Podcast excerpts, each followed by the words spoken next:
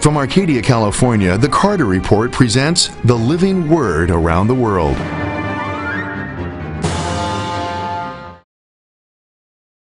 The program today is entitled The Deadly Snake in My House and other amazing stories of God's amazing grace. But firstly, today we have a beautiful and special guest. We think she's just the very best.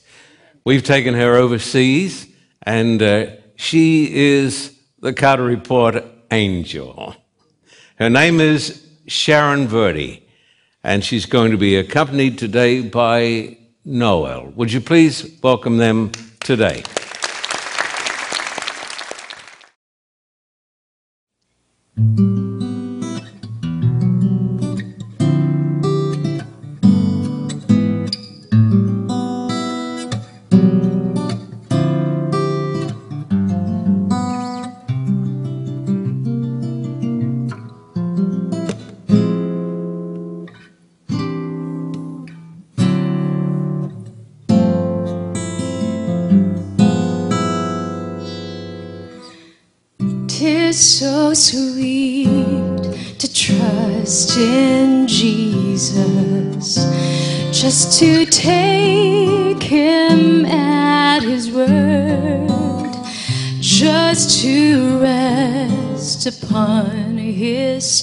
Promise, just to know that says the Lord. Jesus, Jesus, how I trust him, how I've proved him o'er and o'er. Jesus, Jesus, precious Jesus, for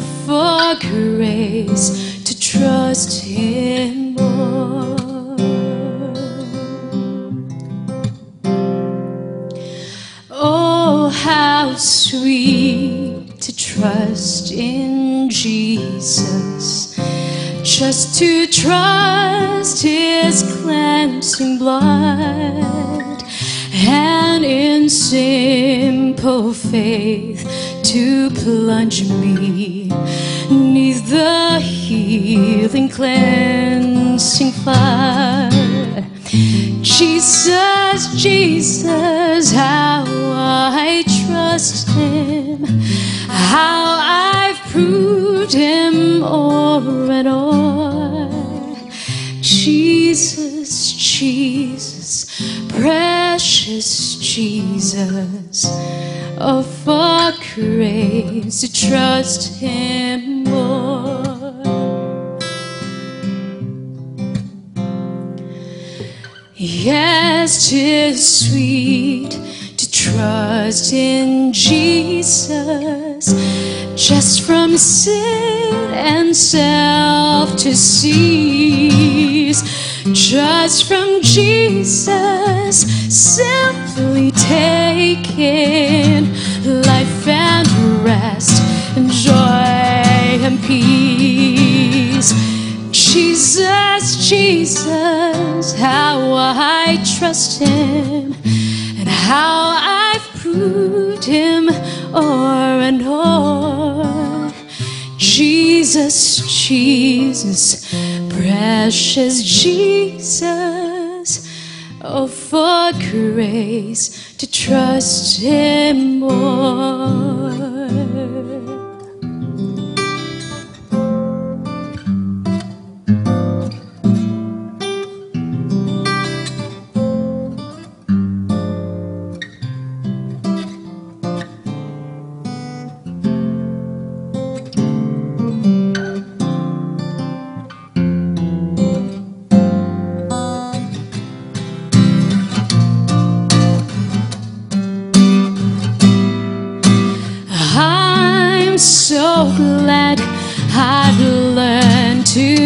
trust thee. Precious Jesus, Savior, friend. And I know that thou with me, wilt be with me till the end. Jesus, Jesus, how I trust him and how I proved him. Oh, and. Jesus, Jesus, precious Jesus, oh, for grace to trust him more.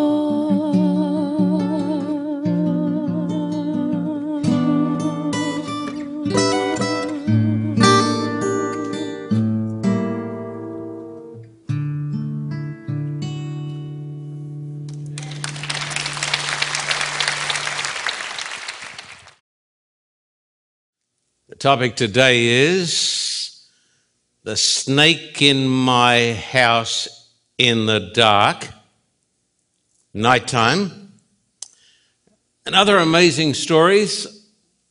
Topic today is a potpourri of grace. I want you to take your Bibles and turn with me over here to the Gospel of John, chapter 1. I want to welcome every person here today. We're glad that you're here. We're glad that you joined us, especially those watching on television. John chapter 1 and verse 16 and uh, 17. A really great text this is. John chapter 1, verse 16 and 17. From the fullness of his grace, we have all received one blessing after another. What a text. One blessing after another. For the law was given through Moses. Grace and truth came through Jesus Christ. From the fullness of his grace, we have received one blessing after another. Topic potpourri of grace. Wikipedia, which I now use on my iPad, says it is a mixture of dried, naturally fragrant plant material used to provide a gentle, natural scent. Potpourri, it goes on to say, potpourri is used inside the home to give the air a pleasant smell. The word potpourri comes into English from the French word potpourri. Why don't you gasp with amazement? Potpourri. You can see why when we go to France, my team has me order all the meals because it just flows off my tongue. Po potpourri. Uh, This is only the start of my gymnastics in language today. The French term has two connotations. It is the French name for a Spanish stew with a wide variety of ingredients called, now I have to try, olla podrida. How is that, Caesar? So it again. Olla podrida. Mhm. A specialty of the town of, this is quite incredible because we have these people in our church, especially of the town of Burgos. The word was taken and copied by the French military during the Napoleonic occupation of Burgos, 1808, 1800 and, uh, to 1813. In early 17th century France, fresh herbs and flowers were gathered. Starting in spring and continuing through the summer, the herbs were left for a day to become limp, then layered with coarse sea salt. The aging mixture was stirred occasionally as layers were added to it. The finished potpourri was set out in special pots with perforated lids to perfume rooms. Therefore, I would say to you today, blessed is the home. Blessed is the church. Blessed is the individual that has a potpourri of grace. From the fullness of His grace, we have received one blessing after another. The first part of this sermon is the saga of the snake, a manifestation of God's uh, protecting grace. A few weeks ago, I was in Australia in our home in Terranora.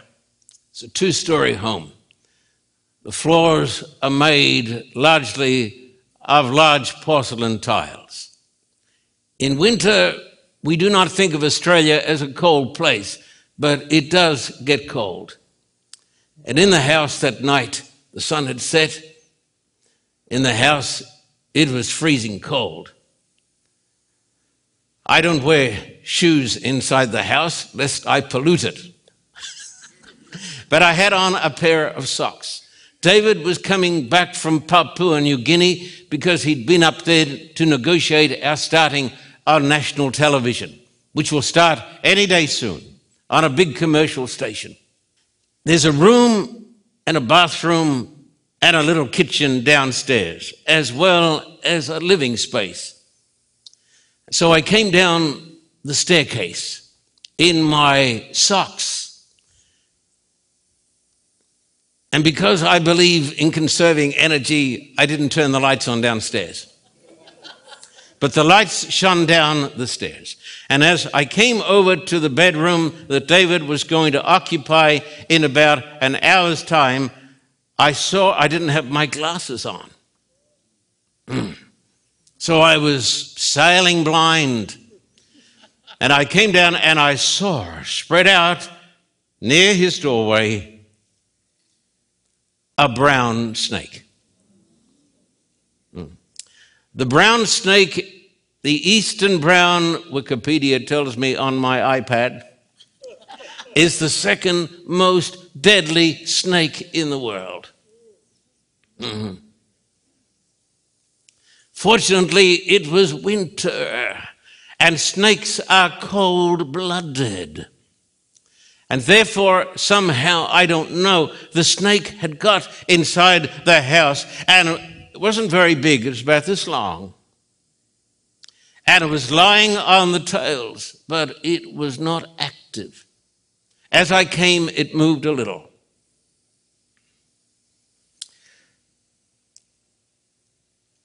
my heart almost came out of my chest because I was facing one of the most deadly creatures on the face of the earth.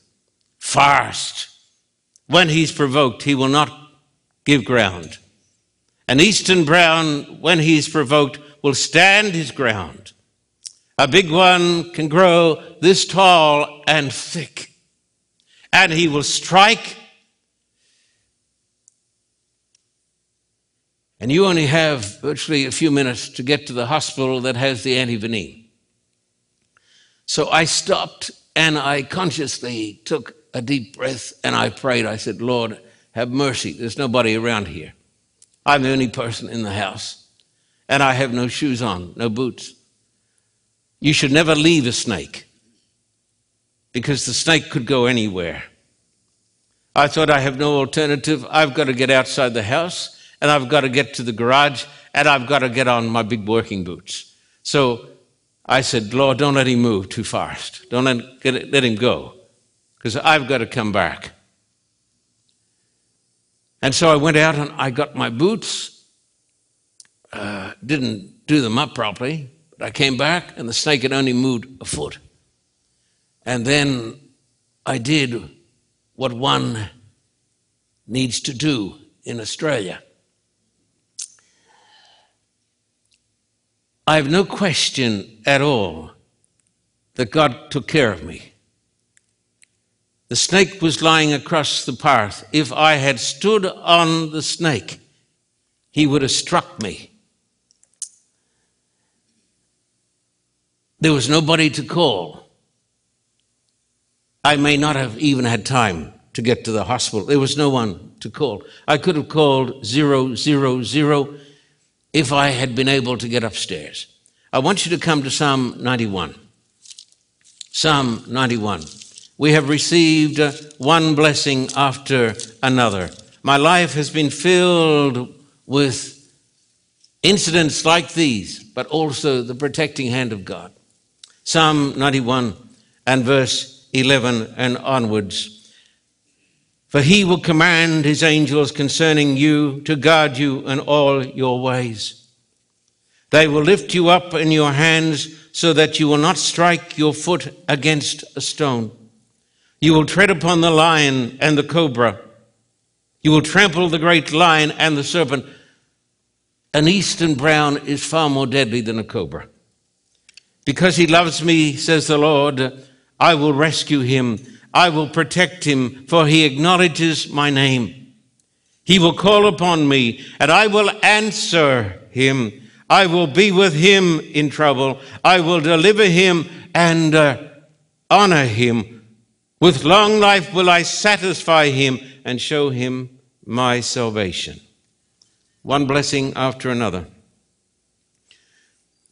The second part of the sermon is the miracle of the lost bag, a manifestation of God's looking out for you grace. And I have the bag here. I was traveling from the Gold Coast down to Sydney. I'd gone to the domestic airport. There are two airports in Sydney the domestic and the international. I was carrying a huge suitcase and also a very large carry on, and I had this bag over my shoulder, holding on to it. This bag had lots of things in it that I needed. It had, for instance, my wallet. And inside the wallet, there were hundreds of dollars, five or six hundred dollars, plus all of my credit cards, plus also my driver's license. In my pocket, I had five dollars, which doesn't get you very far. Also, inside my bag, somewhere, I had carefully hidden, I had two passports. I had my Australian passport that I use when I go to Australia, and I had also my American passport that I use when I go to the United States of America. And so I use two passports when I, I travel. And so in this bag, I had all my money, my wallet, every credit card, but there's one thing I had in my pocket that I did not put in here, and that was my cell phone. But what happened was this I got in the bus, the T bus that goes from the domestic terminal to the international terminal. And I sat down on the bus and I had this large suitcase that I needed to manipulate. And I also had this bag. And I also had, as I mentioned before, my carry on. And when I got up out of the bus, I struggled with this big suitcase and my carry on. And when I got to the United check in desk, the lady said to me, May I have your passport? And I reached for my passport, and my bag was not there. I got out my cell phone and I tried to call the United States of America, but my cell phone jammed up. I could not use it, I could not make a phone call. And I had no credit cards and no passports and no ID at all. I said to the lady, I've lost my passport, my bag, I've lost everything. Well, she said, Of course, you can't get on the plane. I said, I can't even call for a taxi to go to a hotel. I can't call my family. I can't call my office. She said, Go upstairs to the lost and found department, which is the third floor of this airport. So I went up there and I spoke to the young woman and I said, I've lost my bag. And she said, uh, Nobody has passed it in. So I stood there and I prayed and I said, Lord, it's not just a case of missing my flight back to Los Angeles. I have nothing. I don't know what I'm going to do. I can't even make a phone call. And when I got out of the elevator, or as they call it, the lift, as I got out of the lift and I walked towards the United desk at the international terminal, the lady who had been talking to me ran out to meet me and she held up my bag and she said, Someone is looking after you. The amazing thing that my bag had been left in the bus. I wasn't even sure that I'd left it in the bus, but my bag had been lost, left in the, in the bus, and somebody in the bus had opened my bag and probably worked out that I was flying with United. And they returned my bag and my wallet, and not one cent was missing. Amen. The lady said to me, Someone today has been looking out for you. I call this looking out for you grace. We have received one blessing after another. Would you come to Psalm 121, verses 3 to 8? Psalm 121 and verses 3 down to 8. This is why you and I should never be discouraged. Psalm 121 verses 3 down to 8. He will not let your foot slip. He who watches over you will not slumber. Indeed, he who watches over Israel will neither slumber nor sleep.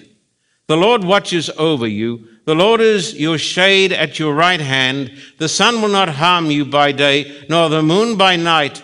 The Lord will keep you from all harm. He will watch over your life. The Lord will watch over your coming and your going both now and forevermore. We have received one blessing after another. The third blessing that comes to my mind today, and there are many, but here is the third blessing in my talk the wonder and the joy when a king is born. We call this royal triumphant grace.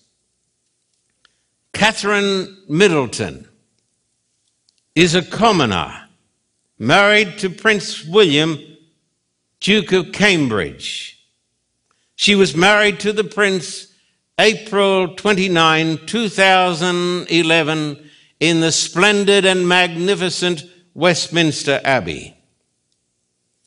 They've had a little baby boy. He has been named uh, George Alexander Louis, after Louis Mountbatten. George was the beloved father of our present Queen Elizabeth. And this little baby is named after the father of the queen. So you have the queen, and then her son, and then you have William, and now you have little George. He is known in history as the stuttering king. In 1939, Britain and Germany went to war because Germany had broken every law in the book and had broken every treaty. And so Great Britain declared war on Germany. And on that occasion, Great Britain, except for the Commonwealth countries like Australia, Canada, and New Zealand, Great Britain stood alone against the mass, the hordes of the Nazis and the communists. The Soviet Union and the Nazis had formed a pact, an alliance against Great Britain. And Britain was and still is a little country. The King, 1939, gave the address. And remember, here is a little nation standing alone, no one to come to her aid. Congress declared the act of neutrality and would not come to her aid until the Japanese bombed Pearl Harbor two years later. The stuttering king said, In this grave hour, perhaps the most fateful in our history, I send to every household of my peoples, both at home and overseas, this message spoken with the same depth of feeling for each one of you as if I were able to cross your threshold and speak to you myself. For the second time in the lives of most of us, we are at war. Over and over again, we have tried to find a peaceful way out of the differences between ourselves and those who are now our enemies. But it has been in vain. We have been forced into a conflict, for we are called with our allies to meet the challenge of a principle which, if it were to prevail, would be fatal to any civilized order in the world. It is the principle which permits the state, in the selfish pursuit of power, to disregard its treaties and its solemn pledges, which sanctions the use of force or threat of force against the sovereignty and independence of other states. Such a principle, stripped of all disguise, is surely the mere primitive doctrine that might is right. And if this principle were established throughout the world, the freedom of our own country and of the whole British Commonwealth of nations would be in danger. But far more than this, said the stuttering king, the peoples of the world would be kept in the bondage of fear, and all hopes of settled peace and of the security of justice and liberty among nations would be ended. This is the ultimate issue which confronts us. For the sake of all that we ourselves hold dear, out of the world order and peace, it is unthinkable that we should refuse to meet the challenge.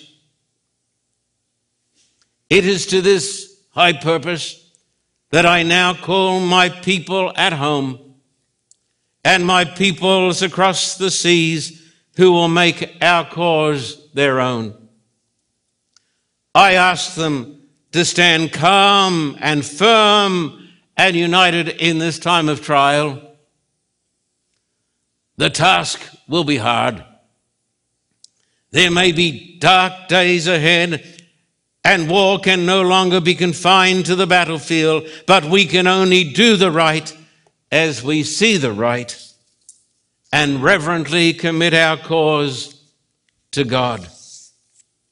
If one and all we keep resolutely faithful to it, ready for whatever service or sacrifice it may demand, then with God's help, we shall prevail.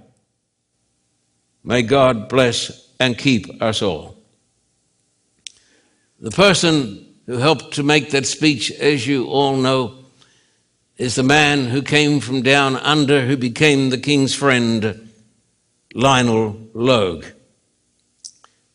This little baby boy who has come into the world bears in his veins the blood of one of the bravest men the world has ever seen.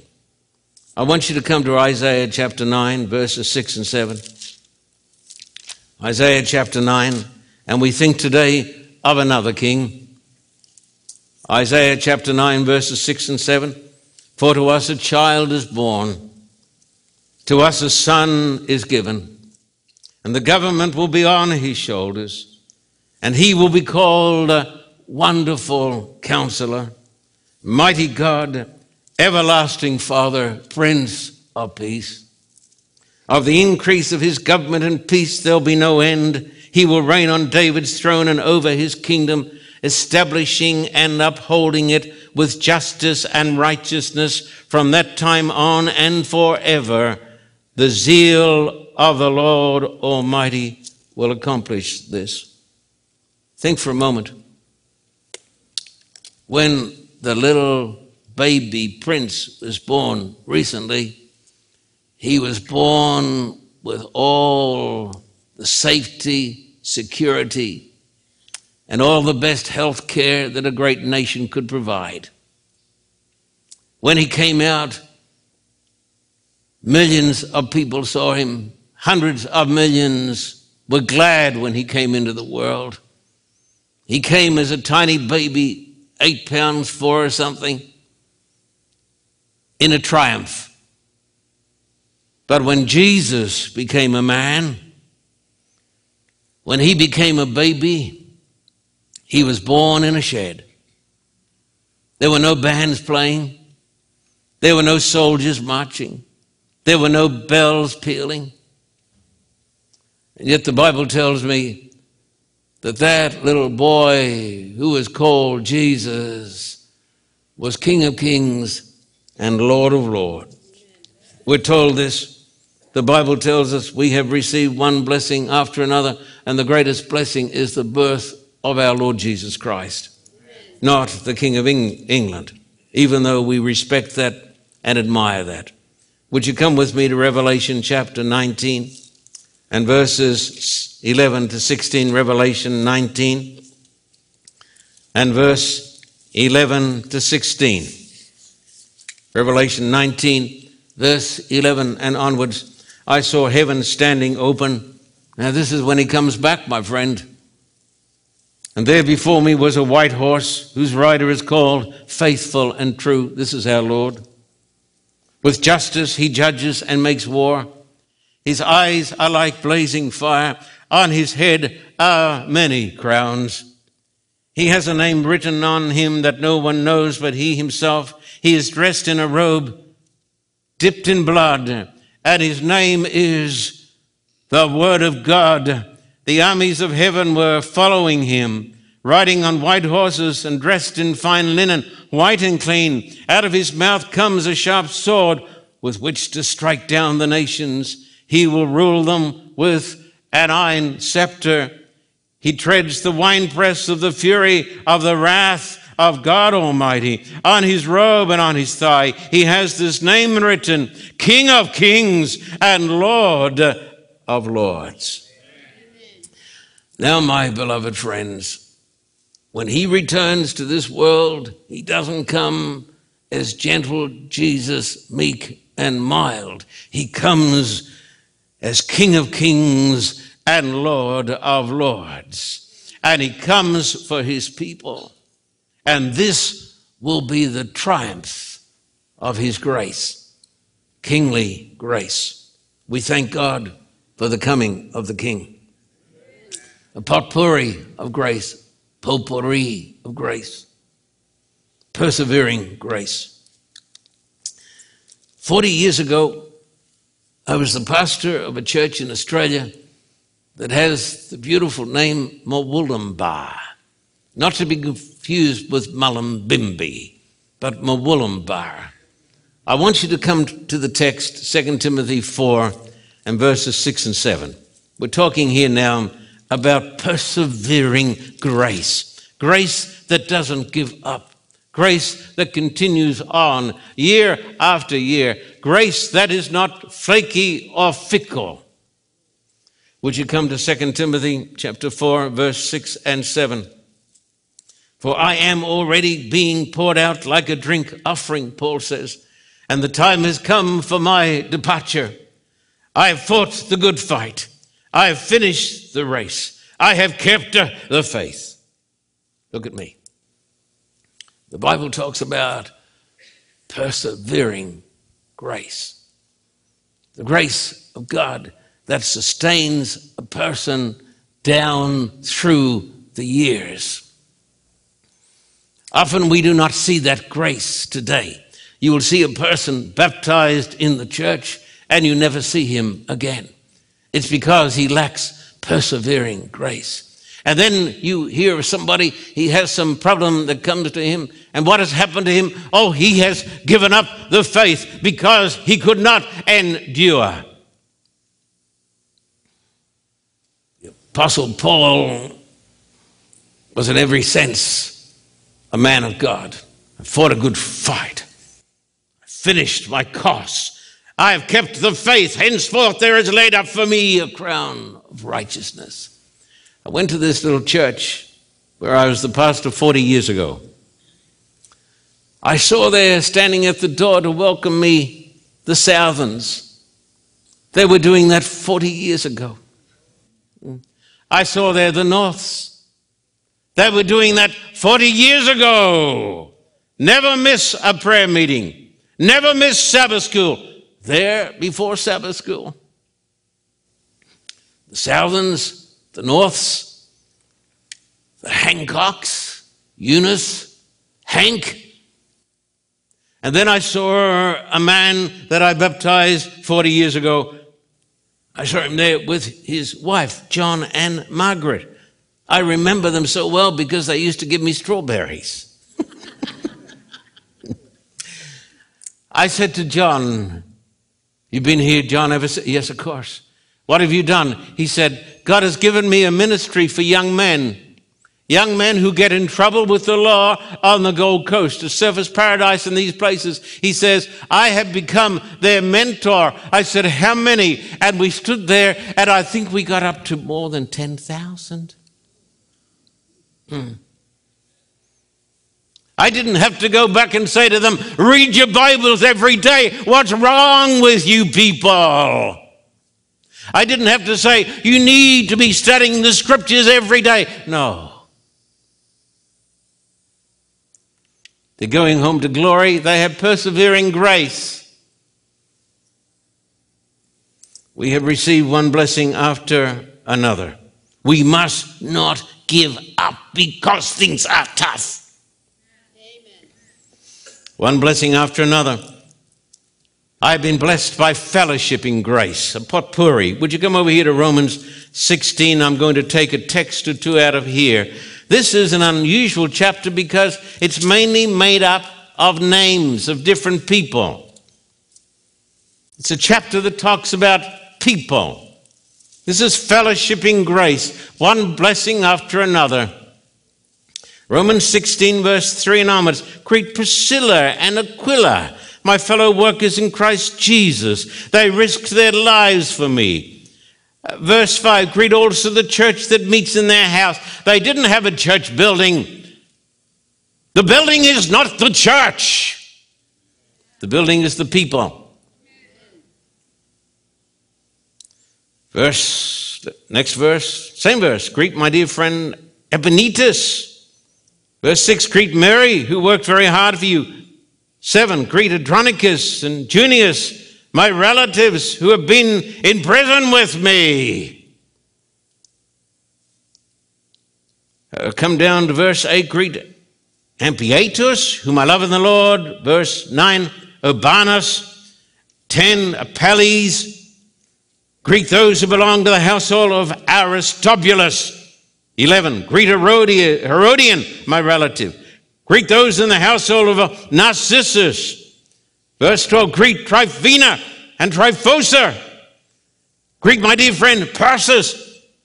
Our 13 Greet Rufus, chosen in the Lord, and his mother, who has been a mother to me also.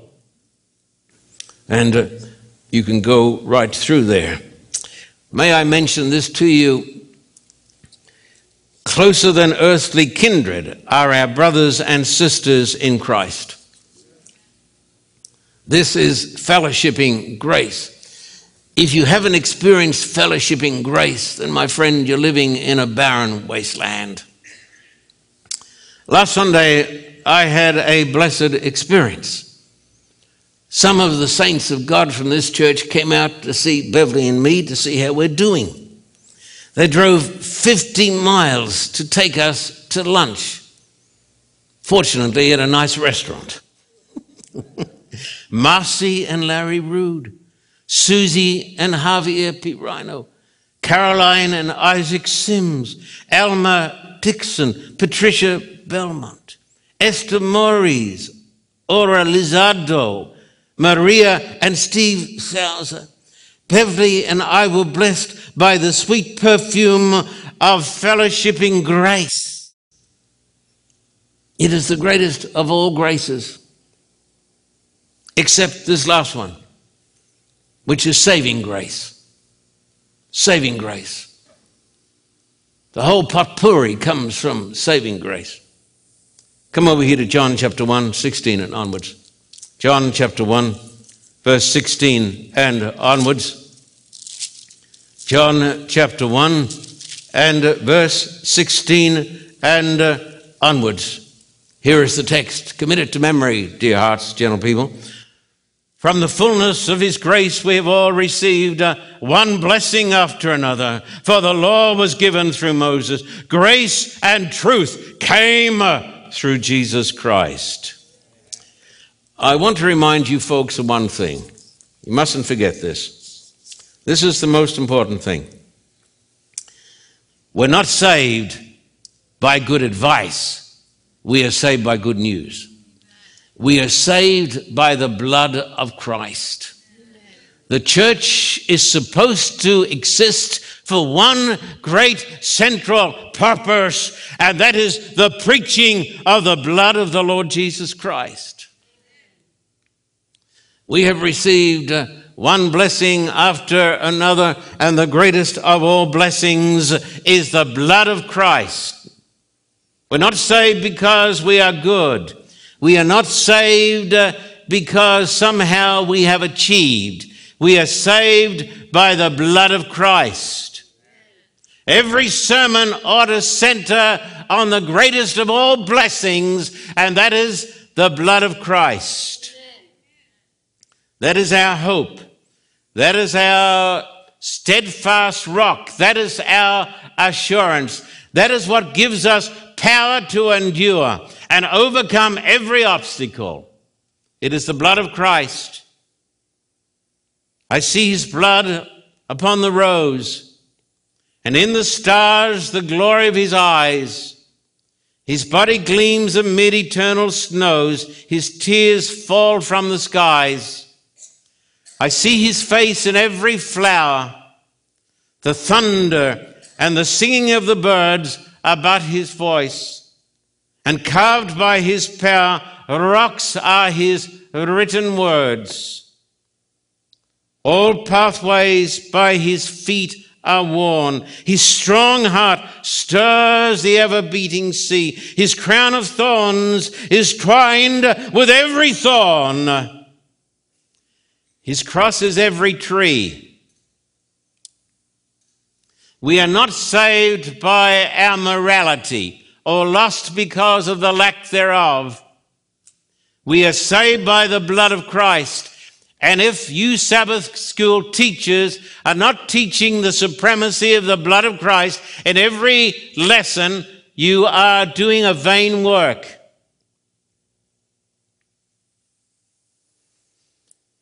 The most important truth, the greatest of all truths, is that the King of the universe, the Lord Jesus Christ, came down to this earth and lived among us. He was born as a babe in a manger, not like little King George to be. He walked among men, he healed the sick, he was full of compassion. But that's not the gospel in itself. The gospel happened when he went to the cross because hanging on the cross, hanging on the cross was the gospel. We are not saved by our success in being like him. It's just as well because none would be saved. We should strive to be like him because that is the fruitage of a relationship with God. But we are not saved because we are a bunch of little Christs. He is like a mighty towering peak. He is a Himalaya, and we are at the most a diminutive anthill. Never forget it. If you forget that, then you become proud and obnoxious. So the blood of Christ, I see his blood upon the rose. And in the stars, the glory of his eyes.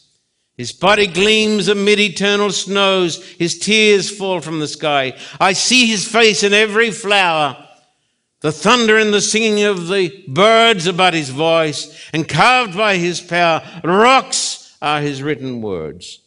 His crown of thorns is twined with every thorn, his cross is every tree. A church without a cross is a tomb. It's dead and it stinks with the smell of rotting flesh. The only hope of the church, the only hope that a person can endure is that he has the cross set before him. And that's what drove the great apostle Paul on. That is why he was not a wimp. And those people in that little church, in that little country town in North New South Wales, have endured because of the blood of Christ. So we have received one blessing after another, and it all comes from the King. We are delighted to have with us today someone who could be joining our team. That is Pastor Caesar Cardenas. Like me, he has two passports. he has a Colombian passport, and he also has an Australian passport. And in a few days, the Carter Report team, or some of the Carter Report team, are leaving to go down to Colombia where we have been asked to run a joint series of meetings. And if it works out that we go, we go for one purpose, and that is to preach Christ. The primary aim of every one of our campaigns is to not make is not to get people to join our church, but to get people to come to Christ. And then if they join the church, they will be blessed church members. Otherwise, they may be just legalists. And so we go to preach Christ. And I want you to welcome today Pastor Caesar Cardenas from Colombia, but more recently from Australia.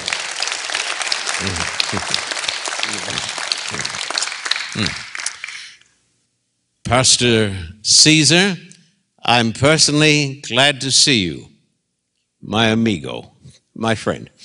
tell me, tell me a little bit about Colombia. You were born there, you've worked there. How big is Colombia? Um, Colombia has 49 million people in population mm-hmm. right now, and it's um, it's a beautiful country with um, different kind of people and smiling people. Always, they're we're always happy. well, that's wonderful. Now, um, uh, uh, Colombia's had a, some problems with the drug lords and crime. Tell me a little bit about that. Back in the 80s, we have very, very, strong uh, drug wars. We have Pablo Escobar down there and all the mafia and the drug dealers. And it was a really, really tough time to Colombia. And Colombia was well known in, around the world because it was a dangerous country. Now, thank God, um, the last 10 years, Colombia has been changed and um, the Lord has been blessing very, very much the country. You've been here working at the Carter Report office for about a month, and you've been doing a great job. Tell the folks what you've been doing. I've been translating all your uh, series that we had in PNG in Papua New Guinea, and it's been a blessing, not just uh, for me, but I know it's going to be a blessing to all the Spanish uh, speaking people around the world. There is 400 million Spanish uh, speaking people around the world. And just here in America, it's 52 million people that needs to, to hear the message of the Lord. Uh, we believe, Caesar, that the time has come for the Spanish people in America yes. and in uh, Latin America and uh, Mexico and all of these countries. Mm-hmm. Um, we're going to Colombia because the church down there has invited us. Mm-hmm. Tell us a little bit about what they're planning to do uh, what they want us to do, and the campaign that they have in mind. Well, now Colombia and all Latin America, it's, it's, it's waking up, you know, to the gospel. Uh, you know that um, the, the church, the, the, the great church, you know, tradition, it uh, has a, a new Spanish or Latin, you know, leader. And um, I think, I think you're talking about the Pope. Yes, yes, the, the, he's Argentinian. So uh, every every single country in, in South America, it's is waking up to you know to study the, the Bible to see what is the truth, what is going on. And in Colombia, they're planning to have the biggest uh, crusade ever. They're planning to to run a crusade and baptize five thousand people in just one day for the glory of God. You know, with the Carter report. Uh, praise God, may it happen if it is His will, and we're going to try to do everything we can. Then there are other countries like Venezuela and Mexico and Peru. Tell us a little bit about some of the work you've done in Mexico, seeing I'm so fluent in French and you know Spanish. Spanish. Mexico or Mexico, it's a, is one of the most beautiful countries in, in, in Latin America. And um, in, in, south, in the south part of Mexico, um, the gospel has been you know, growing in a very, very strong way. Uh, Chiapas, Tabasco, you know, all those states down in, in South America, there is, is amazing. We just had a, a crusade where more than a thousand people were, were baptized for the glory of God down there. So uh, we know that the Lord is working in Mexico, also in Peru. Peru, you have uh, almost 1 million seven day Adventists in, in, in that little country.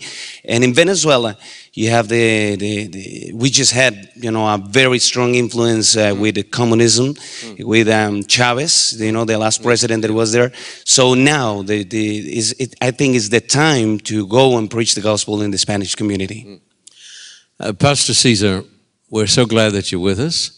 We're looking forward to going down to uh, Colombia with you, and our team is going.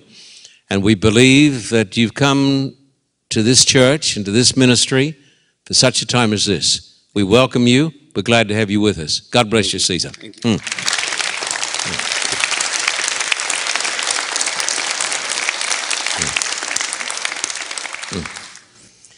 So we plan to go and preach the gospel of forgiveness, mercy, transforming power, eternal life of the blood of Christ.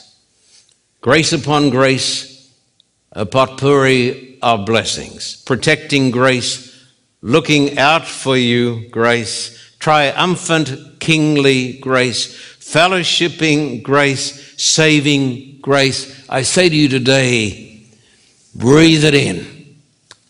Breathe it in. Partake of it. And how can we forget the words of John Newton, who was converted by John Wesley back in Old England? Amazing grace, how sweet the sound that saved a wretch like me.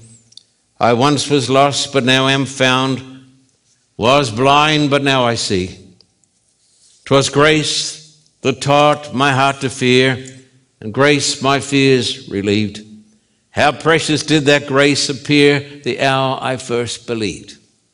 Through many dangers, toils, and snares, I have already come.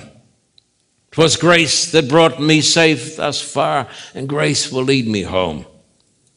The Lord has promised good to me, His word my hope secures. He will my shield and portion be as long as life endures. When we've been there 10,000 years, bright shining as the sun, we've no less days to sing God's praise than when we first begun. Amazing grace, how sweet the sound that saved a wretch like me. I once was lost, but now am found.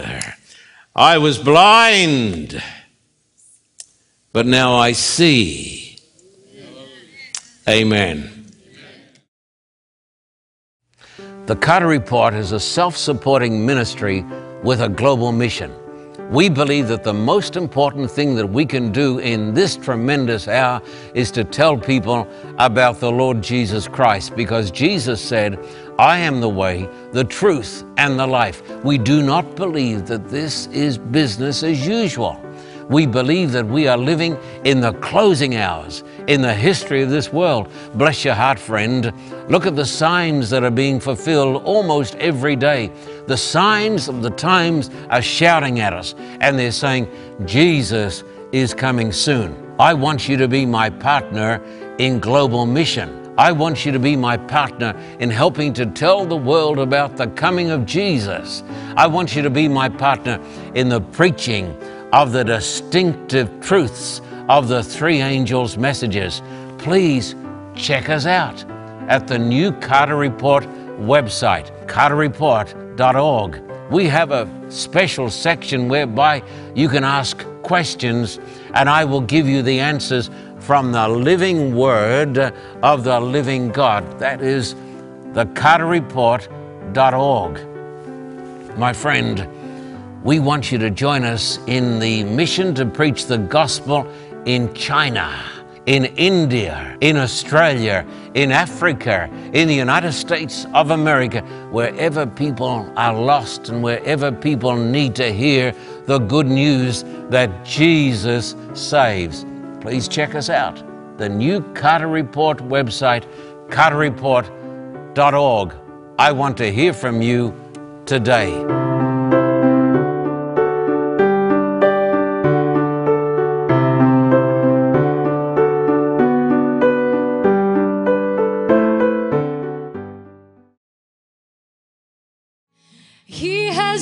Has waited before and now he is waiting again to see if you're willing to open the door.